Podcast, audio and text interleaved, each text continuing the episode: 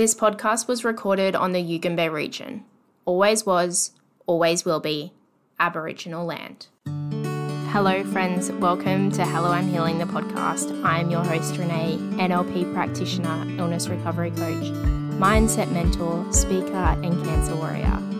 This is the podcast to talk all things health, illness, and medical experiences in young adults, to break down the tabooness, to shine a light, to allow you to feel less alone, most importantly, help you heal, and hopefully educate you along the way. These are real people sharing real experiences and real stories, one conversation at a time. So, without further ado, let's get started.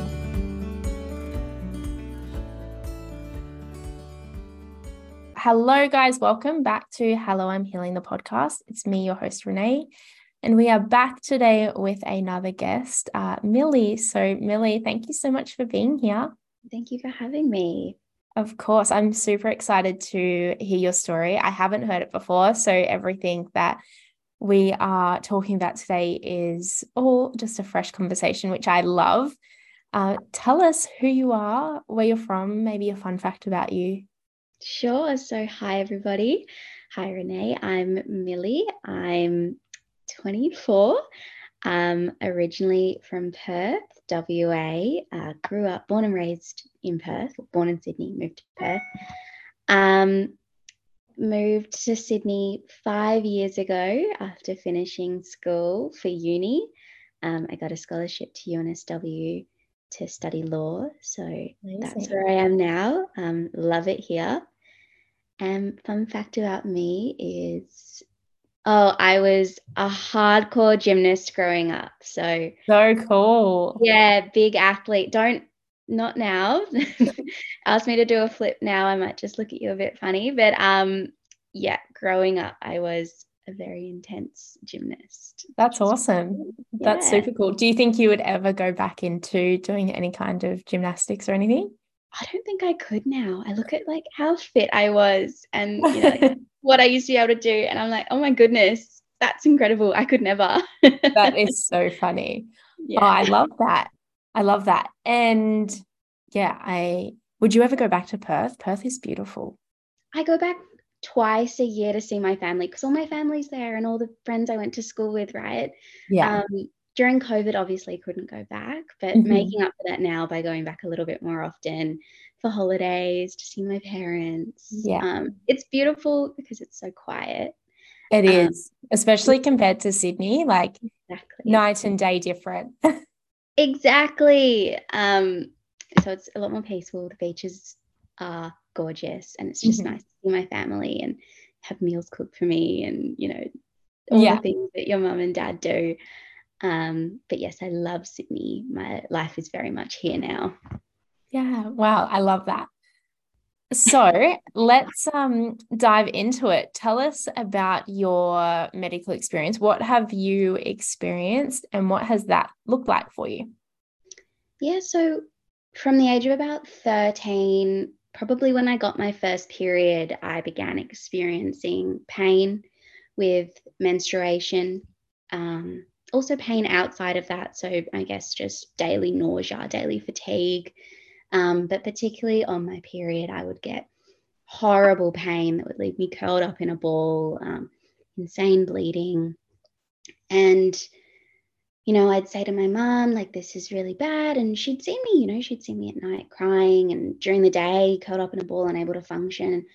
Um, she had similar experiences with her period growing up. So she was very much, you know, like, this is normal, this is okay, it's hard, but you get through it kind of thing. And we went to a couple of GPs and I was always told, oh, you know, some girls just get bad periods. You just, it's part of being a woman. Oh my gosh, that's so frustrating to hear because it's actually uh, not normal. It, well, I know, I didn't know that. and no one, I think, you know, as kids, you don't speak about your period, do you? You don't go to school and say, I've got a really bad period. You just kind of go, everyone's going through it. I just need to toughen up. It's like, yeah, it's shame taboo. It's awkward. Very it's uncomfortable. Much. Like so many women are like, shh, don't speak about it. Very much. And especially um, because endometriosis has that genetic component. And so when I'm, you're talking to your mom about it, which I was, um, you're just being told, yeah, it is normal. I went through the same because, you know, my mum probably did have endometriosis. Yeah.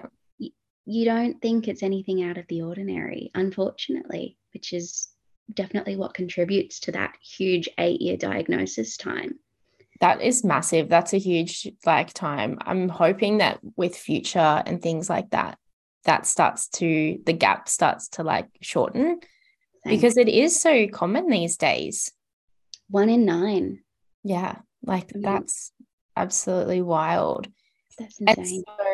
It's also really interesting to me, right, that we were like when we were in school and all of that and we were experiencing it, you don't really talk about it and it's uncomfortable and it's awkward and like be quiet, shh, that's weird.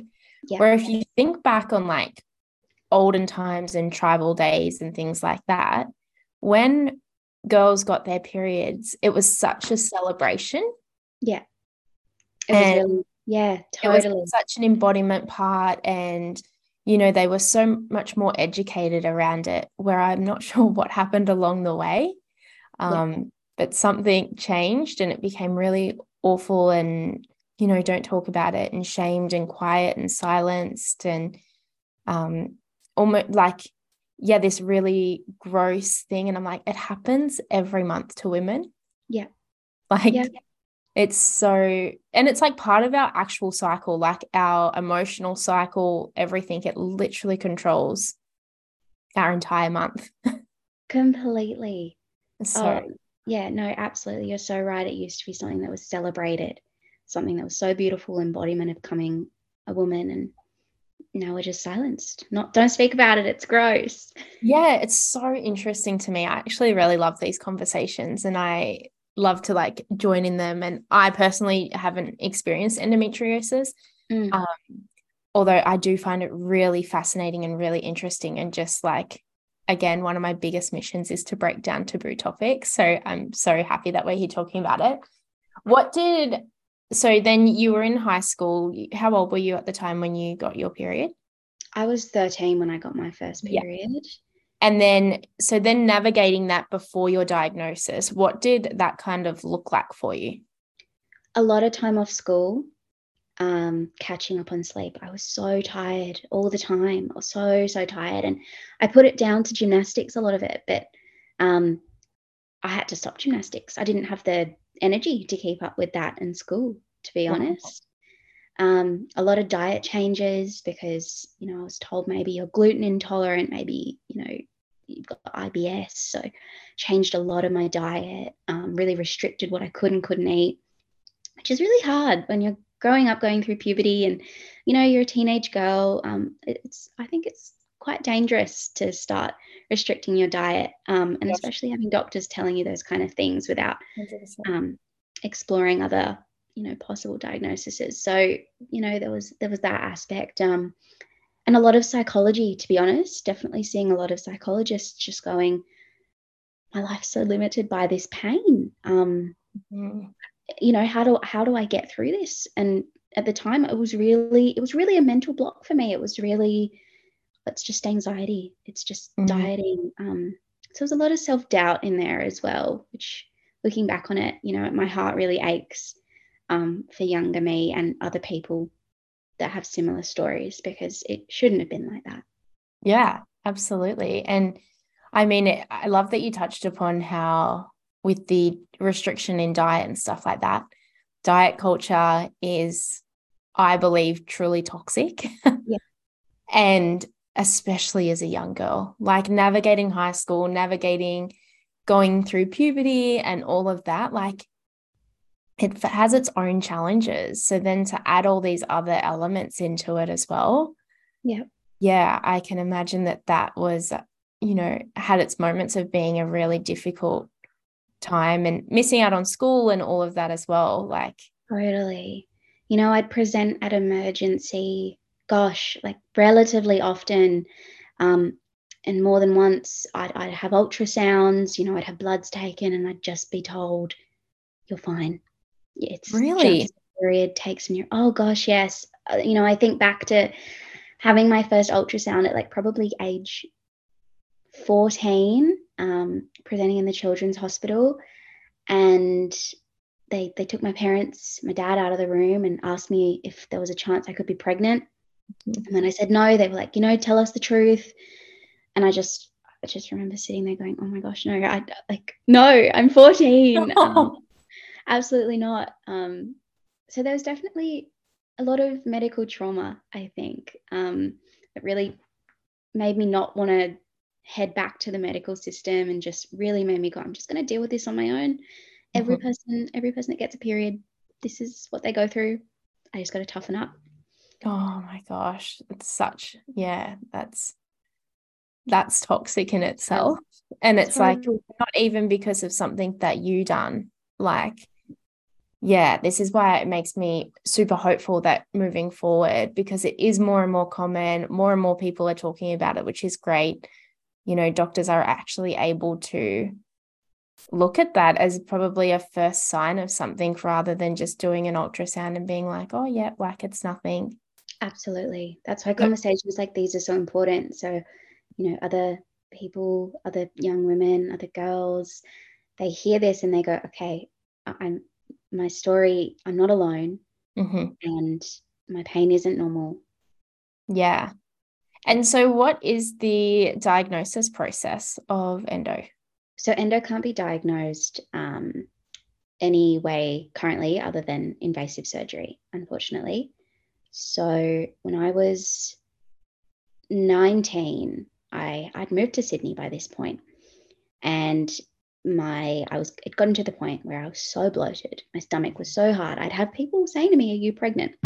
Wow. Um, which horrible for self esteem. And I went to my GP. It was just a university doctor, and I said to her, um, like, I, I can't eat. I can't lie on my stomach. It's it's I'm so bloated. And she said, Has anyone ever sent you in for a transvaginal ultrasound? And I said, No. What is that? Um, she sent me in, and as it sounds, it's it's pretty invasive. They send um, a probe up your vagina um, and have a look inside. They push your organs around, God, um, which is painful to any person, let alone someone with endo who might have, you know, little lesions around on those organs that do not like being touched. Um, and you can't you can't see endometriosis on those kind of scans anyway. Mm-hmm. Um, but I did have a cyst and I have a family history of cancer. So they saw the cyst and I was immediately referred to a gynecologist oncologist mm-hmm. um, who said, This could be an explanation for your symptoms. Um, we're going to have to operate. But have you ever heard of endometriosis? I think you might have that. And I just was like, endo what? Yeah. you know, what? um, so obviously I was stuck on the word cancer, so I didn't really give much thought to a secondary diagnosis. But yeah, um, I was pushed in for surgery very quickly just because of the size of the cyst and mm-hmm. family history. And um, within a week, I'd undergone a laparoscopy, so an invasive surgery where they removed the cyst, which was non-cancerous, thank goodness. Mm-hmm. Um, but I was told I had endometriosis all over all over my um, organs in my ovaries, or my bowel, etc. Um, and that had all been excised, removed, mm-hmm. um, thankfully. And that that was that I was told that was it. I was told, you know, okay, well, you had endometriosis, you don't anymore. Um, that was the explanation for your pain, but you won't be experiencing pain anymore. Mm-hmm. And I was like, oh, amazing, thank goodness, this is so great. Um, and so recovering from surgery was tough, as it always is. But I had this mindset of, you know, I don't have cancer and I don't have endometriosis. I'm never going to have pain, and my nausea is gone and my fatigue is gone. Exciting. Mm-hmm. Um, and it was for a while. It really was. Um, I had six months, and and this is quite hard actually. And I think a lot of people with diagnosis, diagnosed endo that is successfully removed go through this. Six months of being able to s- survive on seven hours sleep and not needing naps mm-hmm. and not being nauseous all the time. Oh my gosh, incredible. I was like, is this how people live? Oh my God. So exciting. Yes, that's what life is like. yeah. Oh, it was incredible. Um, and then the endo, it, it, it's a chronic disease, and that's not explained to a lot of people when they're first diagnosed. And because we don't know what causes it, it grows back. Right. That was my next question for you. Does it grow back? Yes, it does. Um, and it's not explained. It grows back for, um, sorry, what was I saying? It grows back when for some, it can take longer for some people, shorter for others. Mm-hmm. Um, can depend on the surgery, the type of surgeon you have, the skills, and it can also depend on your own, the, your personal um, endometriosis. And for me, it grew back within six months. And I knew that because I started getting tired again. Mm-hmm. And I think, um, you know, this is the kind of tide I'd ex- been experiencing all my life. But it was harder this time because I knew what life was without it. Yeah, of Mm. course. Before it was like just normal. This is just the way of life. And now you've experienced life at a different level, a higher level. Yeah. And it's like, oh God.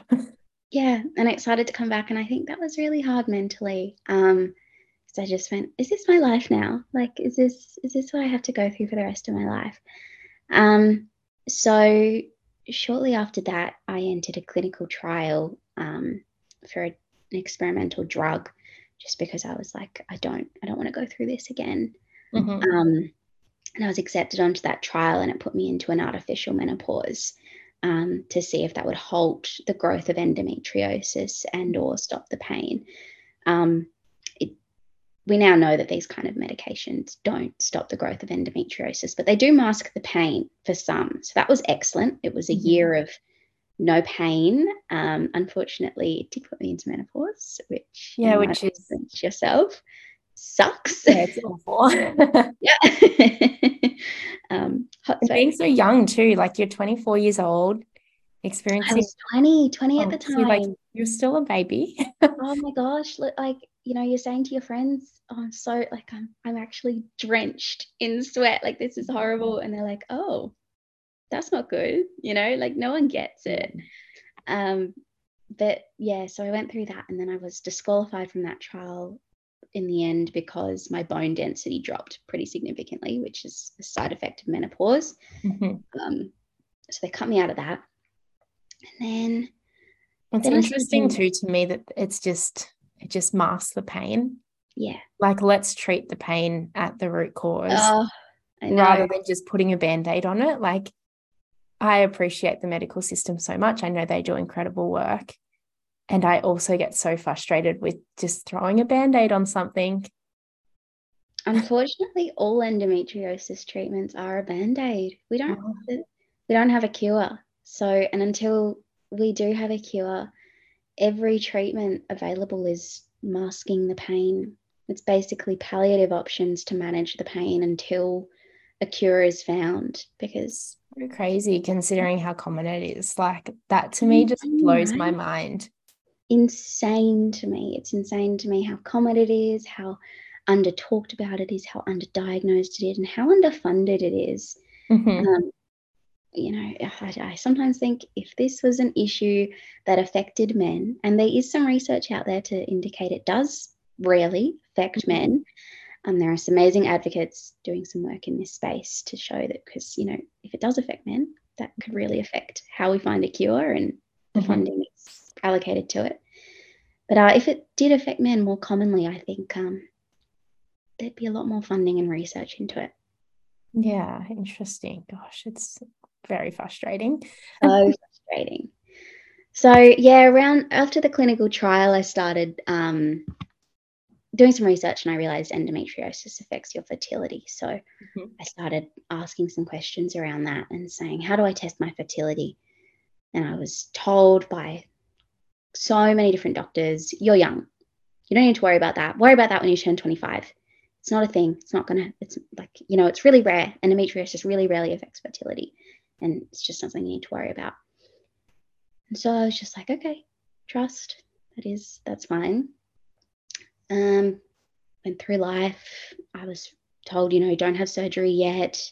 The close, the sooner you have your surgeries together, the more risky it is. So pal- palliative options, pain management, that was my life. And then 20, turned 22 and I had a new GP and I raised my fertility concerns with her as I always do. And she said, Oh, you know, it's actually a really simple blood test. It's really Mm. easy to test your fertility, um, to get an indicator of it at least. Yeah. called an AMH blood test. It is not a pocket cost. Here you go. I'll write the script for you. Um, and I was shocked because if it was that easy, why had no one listened to me Mhm. and given me that blood test? Well, this is mm. the other thing too, being a young female, so many young females are just kind of like pushed away or silenced in the world too. Like they're not listened to, they're not taken seriously. Yeah. Like, and sometimes it can be really challenging to really advocate for yourself because if you're being silenced so much, it's like, yeah, sometimes you get to a point and you're like, well, what's the point anymore? Like, I'm just going to give up and I'll just wait. Yeah, exactly. It's So- and that's why I just I mean, you believe them as well. You believe doctors. So when they tell you it's not a concern, you go, okay, Mhm. my bad. I did read that off Google, you know? so I had my AMH done and um, it came back as a, a score of someone in their 50s, basically, a fertility of someone in their 50s. Wow. And I was told if you ever want the chance to fall pregnant, you need to undergo immediate um, IVF egg freezing treatment. Mhm. So, 22 being told this, I was just like, you know, I don't even know if I want kids. This is Yeah. something I haven't even considered. Um, and I was thrown into it um, because I wanted to give future me the option Mhm. and I, and luckily I could afford it as well with the help of my parents um, because it's so expensive. You get a medical rebate commonly if you have endometriosis, but it's not it's not free, Mhm. um, even if it's being done for a medical reason. I know I think it's different for cancer. Um, Yeah. Yeah. Yeah. Mine was a little bit different and it got, it all happened ridiculously quickly. yeah, I've heard that. Yeah. I will say I was very, very fortunate. I'm very fortunate to live in Australia Yeah. to experience that. And then we just pay a fee. I think it's every six months now to keep the eggs in the freezer. Yeah. Um, and if we do need to use them in the future, then obviously we will need to pay for the costs involved in that. Although Yeah, for the actual retrieval, we pretty much just paid for the actual medication, so the injections. Yeah. And then we paid for the anesthesiologist. Yeah, Which gotcha. considering like the process is actually so quick, like Yeah. the retrieval and them being there, an anesthesiologist, they're so expensive. So expensive, right? I'm like, we're here for 10 minutes. That's it. You have a t- 10, 5, 10 minute consult beforehand and you get the bill and oh, that consult cost you $330. Mm, Sorry. Yeah, it's so crazy. it is crazy. Um, but yes, I'm, I'm glad you were able to freeze. I've got some friends who had cancer, and yeah, it happens so quickly. Sometimes you don't even have the opportunity before Mhm. starting treatment to go through the yeah. preservation process. So I'm really glad you were able to have that option. Thank you. Um, so yes, I, I went through that. Um, unfortunately, because my AMH was so low and I had such a low egg count because my endometriosis had basically been destroying my fertility, um, I had to go through five rounds um, because I just had such poor responses. You know, I was getting two or three eggs per round. Um, and my fertility specialist was like, well, one kid kind of equals 10 eggs. So we've got to keep going. Mhm. Um, so I went through that. And then afterwards, you know, I kind of reflected on the process and was like, that sucked. I was Yeah. so alone. I still am so alone. I still know no one my age are going through something similar who can relate. Endo affects one in nine. Why don't I know anyone else? Mhm. So I started um, an online blog called Endo Articles for young people living with endometriosis. And it started with sharing my endo story and the stories of other people my age, similar ages, who had been through things.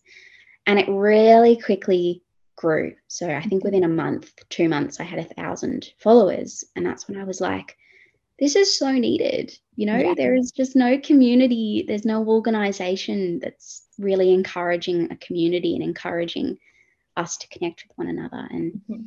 you know, community is really so important. It empowers you, it um, helps you to advocate for yourself. Yeah, well, we crave it. We crave, gosh, my voice is having a hard time today. Um, we crave connection. Yeah.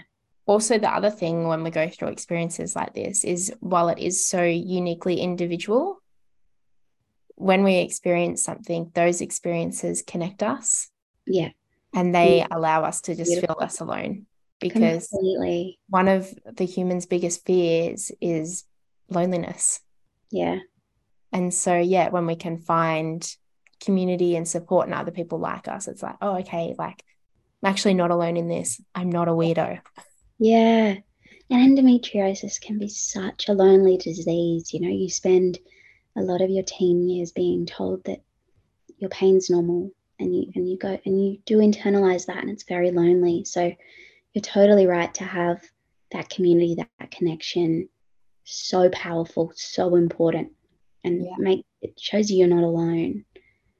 So um, yeah, I turned endo articles just got bigger and bigger, and um, I started running events, and that's cool. yeah, and that's that's kind of where I'm at now. We just incorporated as an organization, and on track to become a charity, which is so exciting. And the whole purpose of Endo Articles is to connect, support, and advocate for young people living with endometriosis so that no one goes through the disease alone. Mm-hmm. Um, and it's just been incredible getting to meet all kinds of other young people who've lived with this disease and, you know, have had to terminate pregnancies or have literally died on the operating table and had to be resuscitated and revived or uh, gone through 15 plus surgeries and are still living with the devastating side effects of this disease. Um,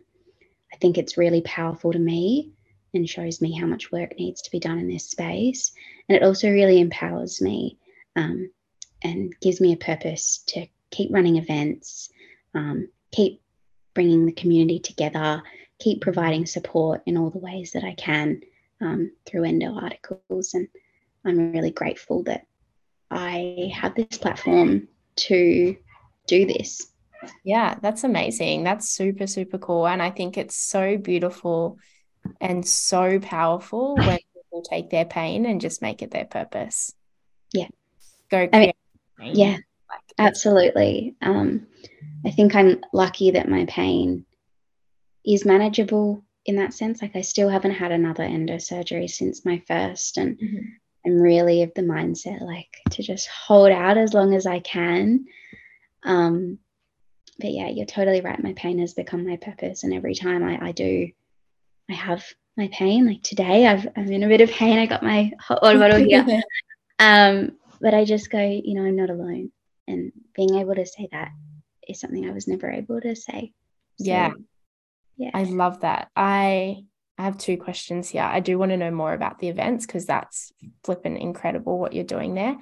And i do want to know um have you like what have you found to help manage the pain since your last surgery because i know that you're holding off on having another one and things like that which makes complete sense yeah how are you managing it have you found things that have helped i know we spoke off um, before we started recording um, you'd mentioned like a naturopath and things like yeah. that. So, what have you found that has worked for you to help manage that and actually make life livable?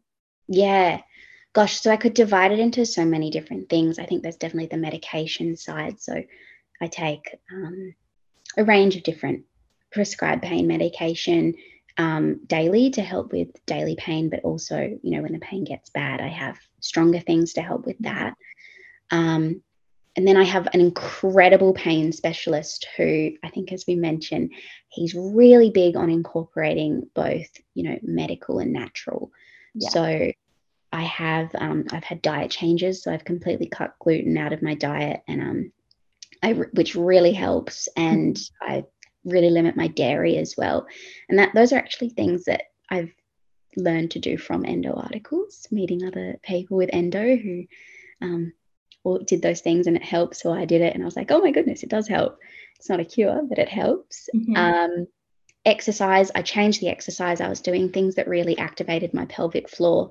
Um, I stopped doing. So I've had to cut down on running and Pilates and shift it into yoga um, and more softer movements. Mm-hmm. Um, I see a naturopath who gives me some supplements that really help. Um, and I take those daily. Um, I've also really increased my fiber, which I do find can help, particularly with bowel movements. Um, and then I see a pelvic floor physiotherapist twice a week. No, mm-hmm. sorry, twice every fortnight. Yeah. Um, and that's been amazing. Um, she's fantastic. She knows endo back to front, and she's so great at helping me manage my pain.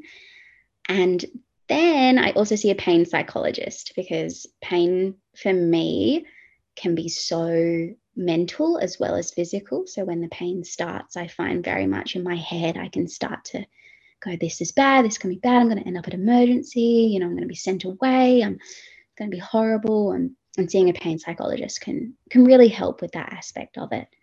Yeah. Um, there's a huge range of things that I do, and it's been a lot of trial and error. Um, but because pain is so multifaceted mm-hmm. and so complex, um, I just found, you know, that just having a medication route, while helpful, wasn't enough and wasn't sustainable um, to get me through. So that's why I really encourage people when I meet them through endo articles, having a good pain specialist on your side is the way to go. Yeah. And there's people that specialize, like there's in these different avenues and professions and that that specialize in certain things. So whether they specialize in endometriosis, women's health, fertility. Cancer, like whatever it is that you are personally experiencing, there's specialists in those areas. Because yeah. when you think of like, oh yeah, cool, a naturopath, like that's just one pillar, but off that pillar, there are specialty people. So yeah. it's just about finding the right person. And exactly. as we were talking about beforehand, like it's all about relationship. Like you've got to feel like you're seen and heard and held in that space so that you can actually go there and do the work to actually help it. A hundred percent. Being heard is the most important thing to that relationship, especially when you come from a history of being gaslit and unheard. It's so important. Yeah, absolutely. Out of curiosity, have you ever tried acupuncture? I did try acupuncture. Um, I went through it 2021 and I didn't, it was really expensive. Um, yeah. And so I went for, through it for three months and didn't find it did any benefit. Mm-hmm. And then I went through it. So I stopped it cause, just because of the cost and because, you know, three months, I was like, I feel like I've given this a good shot. And then I went through it again for fertility um, because I read it can have some benefits for fertility, mm. and it didn't, um, unfortunately. Yeah. But while it didn't work for me, I've actually got a couple of friends that swear by it. Yeah. Um, with endo, who just say, yeah, it's expensive, but it's changed my life a bit. Mm-hmm. Um, so it's definitely something to retry with a different acupuncturist for me. Yeah. Um, sure. But it's just the cost the cost is prohibitive, unfortunately. Yeah. Yeah, it's so tricky because the I've had a girlfriend on and she spoke about her endo journey. Mm. And um, yeah, she swears by acupuncture. She's actually about to have a natural conceived birth after doing wow. Um, she oh, actually Oh, congratulations to her. That's so yeah, exciting. she actually done IVF and they fell pregnant through IVF. Amazing. Um, and they lost the baby. Oh, that's and horrible. They actually were so, I don't know, something happened in the world and they were able to conceive naturally. Oh, and wow. now they're pretty much gone to term and she should be here anytime now. Oh, that's so exciting. What a journey. Yeah, which is cool. And she saw a naturopath and she saw an acupuncturist and she said that she also had the surgery. And for her, once she saw a naturopath and got a great naturopath, got a great acupuncturist, she basically has not suffered with any side effects of endometriosis. Wow. Okay. Yeah, which is, and she's like, I've known her since she was 14. And yet her endo was brutal. Like, mm. um, basically, yeah, she would get up and it was like a tsunami every single time of a disaster. Like, it was like a murder scene for her. Gosh. Um, and so yeah it's so crazy because in her case like it worked so like i personally again i haven't been through endo but like i just encourage people to like go and try different things. Yeah. You never know what's going to work for you, which is awesome. Oh, absolutely. No, that that's good for her. That's incredible.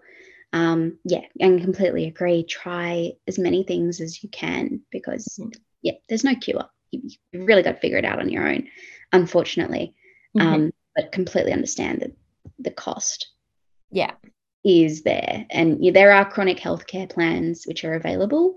I don't mm-hmm. believe acupuncture is covered, but they only cut the chronic healthcare plans are very limited in what they do cover. Um, yeah, can you get a chronic healthcare plan with endo? You can, yes. And it's one of the first things I'll always tell people to get. Go to your GP, get a chronic healthcare plan. Um, I don't I don't think acupuncture is covered, but pelvic physiotherapy mm-hmm. is. I do believe my naturopath was, but it's only five sessions. Yeah. Um, five sessions is covered. And I zipped through that within the first two months of the year. So yeah, I um I also got one when I came out of treatment and it was incredible. And I saw a physio and yeah, I had the option to see a physio, a chiropractor, or a masseuse. Um, right. or, Because they were all on the actual physical body. yeah. only see one. So I chose a physio because I was like, had no like That's movement. Such a shame. Like, That's stuff. such a shame. Yeah. All three of those would have been so oh good. Excellent. Yeah, yeah exactly. So it's it's one of those things yes alternative medicine is because a lot of the time some of it's actually not claimable on medicare or if it mm. is it's like such a small amount and even if you've got private health and things like that it's still quite expensive and one of the things it's just like oh what price do you want to put on your well-being yeah like what, what price can you afford it like yeah. endo like a lot of chronic illnesses i think is is a very expensive disease mm-hmm. um every doctor's appointment is like $200 you know if this wow. is to see a specialist a lot of the medications i take and a lot of people take are not covered by the pbs because of how risky they are i guess um, mm-hmm. pelvic physio naturopath um, the exercise you do even restricting your diet can be quite expensive. Yeah. So one that it's just it's just a shame that it's not covered more i think. Yeah. It's so crazy too because it's people's health. Totally. So expensive. Yes. such a shame.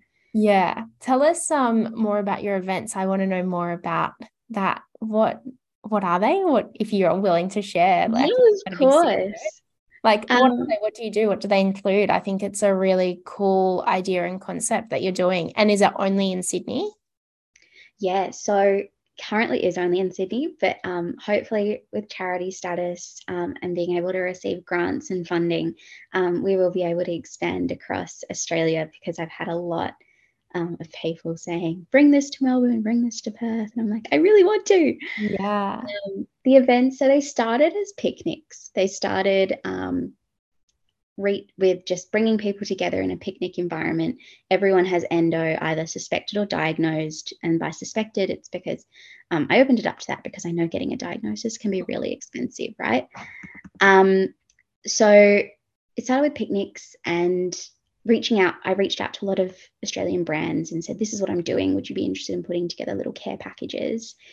Um, and so many brands are amazing. And we're like, yes, we would love to. So at every event, um, attendees do get these beautiful care packages with products in them uh, that can help them with that might help them with their endometriosis or just help them go home and feel a little bit, you know, beautiful and like non-medical. So things like heat packs, period undies, TENS machines, um, natural vitamins um, that are TGA approved, but might help with bloating.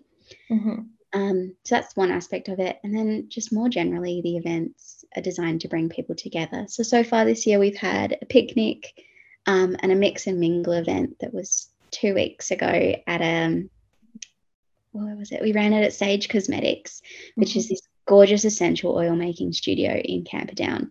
Um, and they led us through making some beautiful natural products um, that can like help you feel a little bit beautiful maybe when you're having a bad pain day so like a bath soak for example and at the event we just have 20 people um, who all come together and just know that this is a safe space to share their journey share their stories ask questions and just listen um, yeah. if that's what they want to do So yeah, the events are getting bigger in scale as um, get more funding, which is exciting. We have an egg and embryo freezing event coming up in June. So if you're mm-hmm. going through egg or embryo freezing for medical reasons, it's an event to come together and meet other young people who are going through the same, um, which is something I would have loved when I was going through my freezing. Um, yeah. Um, right?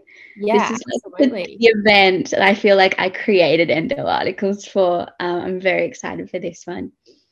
Um, yeah, the hope is once we get more funding, we can turn it into things like weekends away or um, retreats, you know, just bigger scale, you know, little bigger things. Yeah. Um, but yeah, we've also expanded into delivering care packages to people that are recently diagnosed. You know, a bit of the you're not alone. Um, there's a whole community here for you. And we also have um, we've partnered with a foundation to deliver meals to people that are going through treatment or their carers. Um, they just don't have time or the cost, the money to afford um, food. So we have uh, food service available for them free of charge. Okay. It's just things that I wish I'd had. Um, yeah. Yeah. I mean, I wish I I had that through my cancer treatment as well. Like that's so beautiful and you know, it just takes one person to experience that and go, this is what I missed out on and this is what I really needed and really wanted. Absolutely. Change has to happen. And so I think what you're doing is absolutely incredible. Like, yeah, it's amazing. And I know that it'll benefit so many people. So it's awesome. Thank you. Yeah, no, I'm I'm very lucky.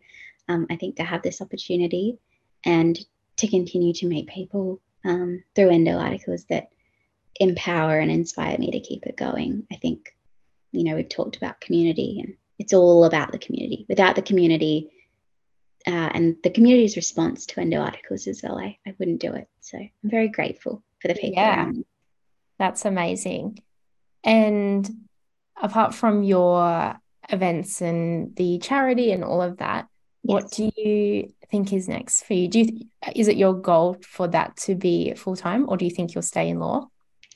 Uh, well, finishing my law degree is next on the list. I'm so close, so that's really exciting. Um, I have got a full time job lined up in law, in media law, so um, that that's next. It's something I'm really excited about to get into. So um, that's my plans for 2024. Becoming a charity is definitely huge. Um, I do need to find people to help me run it while I'm a full time lawyer. Mm-hmm. So while I would love for it, like right now, I'm really lucky that with uni, I'm able to dedicate so much time to endo articles. Mm-hmm. But um, you know, I've su- I've suffered so long for this law degree. I will get a job and experience out of it. So, yeah, I'm finding people at the moment to help me run it once I'm full time and yeah. can keep, you know, working towards the vision of creating a future where no person goes through endometriosis alone.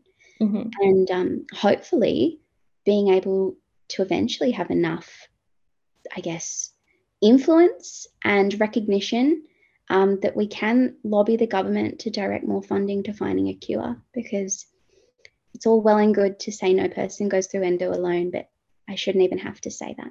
Mm-hmm. No person should go through endo, full stop. Yeah, yeah, absolutely. And I'm curious to know what advice you would give to somebody who may be experiencing it. So, this is a two part question. And then, what advice would you give to somebody who has a loved one experiencing it? How can that person support the person experiencing endo? Hopefully that makes sense. Those are good questions. I'm not very good at giving advice. so whatever I say, please take it with a grain of salt. And if it doesn't resonate with you, mm. um, no need to listen to it. But I think someone going through endo, gosh, you're not alone. Um, there, there's so many people out there like you. Um, and I don't I know that's not necessarily advice, but to hear that and to know that can really change the way that you interact with doctors and the way that you um, go about on your medical journey, I think. Um, so, yeah, you're not alone. There's a lot of us out there, and we're all right there with you, um, alongside you. Um, and I think to a loved one, it's I think it's equally hard for loved ones to see someone that you love going through endometriosis. I think of my partner and what he has to go through every month um, watching me. But gosh, there's a community out there for you as well. But also, I think listen to the person going through it, hear them validate their experiences, and yeah, be there for them. Mm-hmm. It, it, means so much to have someone who listens and is there for us. Um, we're so grateful. I'm so grateful to my friends and family that listen and validate me. So it just it, the littlest things I think yeah go a long way in such a lonely disease. Yeah, absolutely. I love that. And is there anything else that you would like to share or touch upon before we start to wrap things up? No, I don't think so. I think you've given me a beautiful space to share my story and my journey and and endo articles. So thank you. You're thank so you. welcome. And finally, I don't know if you do have one. Do you have a quote or a mantra or a saying that you like to live by or that you have used in the past that really kind of stands out and resonates for you? Gosh. Um I do. Great. But I don't know if it's appropriate to say on here. Oh, I'm sure it's fine. Um, something that I like to, you know, kind of just it empowers me is fuck endo. Yeah. Um, I know it, it's not a lot, mm-hmm. but it it's very powerful to me because I'm not my disease. Um, yeah. More than my disease. I'm Absolutely. so many beautiful things. So yeah. for me, when pain's bad, I just go fuck endo, and helps. yeah, yeah, I love that, and I think that's a really important thing to touch upon. That like you aren't endo, and yeah. endo isn't you. Like yeah. you're not your disease. You're so much more than that experience and that illness. I don't know. I have a weird thing around the word disease, so I, I typically don't use it because you're not contagious. You're not like you know you can't pass it on to yeah. by being in the area of them. I don't know. I just have this weird thing around the word disease. So, like um, yeah, for me personally, I always use like an illness or an experience. Um, and like, yeah, that's a part of your life and it, it's like a chapter and, and all of these things. It's not, it doesn't define you as a person. Totally. A hundred percent fuck endo, fuck fuck chronic illness, fuck cancer, you know, fuck it all. yeah. Oh, amazing. Well, I have absolutely loved having you on. I've loved hearing about your journey and this charity and the events that you're running. It's friggin' epic. It's so, so cool. And I think what you're doing and just trailblazing in that space is something to be so incredibly proud of. Um, I can't wait to see what you do with it because I know it's going to do amazing things. So, thank you. That means a lot. Yeah, of course. Thank you so much for being here. I really appreciate your time and your energy and your vulnerability. It means so much. And I know that listeners will get so much from hearing. Oh, oh, thank you for giving me a platform to share. I really appreciate it. Of course. And as always, guys, make sure that you prioritize yourself, your health, and go make someone smile today. Until next time, bye. Thank you so much for listening to another episode of Hello, I'm Healing the podcast. This podcast is not possible without you, the listeners, and the incredible guests that come on here and share their stories so vulnerably. If today's episode did spark any concern for you, I encourage you to seek medical advice from your local GP or whoever that might be for you. Also, if you have experienced some kind of medical illness or have a medical background that you would like to share, please reach out to me on Instagram. You can find me at Brene underscore with love underscore. Also, I would love, love, love, and ultimately appreciate if you could share this podcast and tag me one so I can personally thank you. And two, just so we can get this platform out there so that we can show people that there is support, there are people out there going through the trenches as well. Hopefully, we can educate people along the way. Hopefully, we can make people feel less alone in their own stories and build a beautiful community along the way.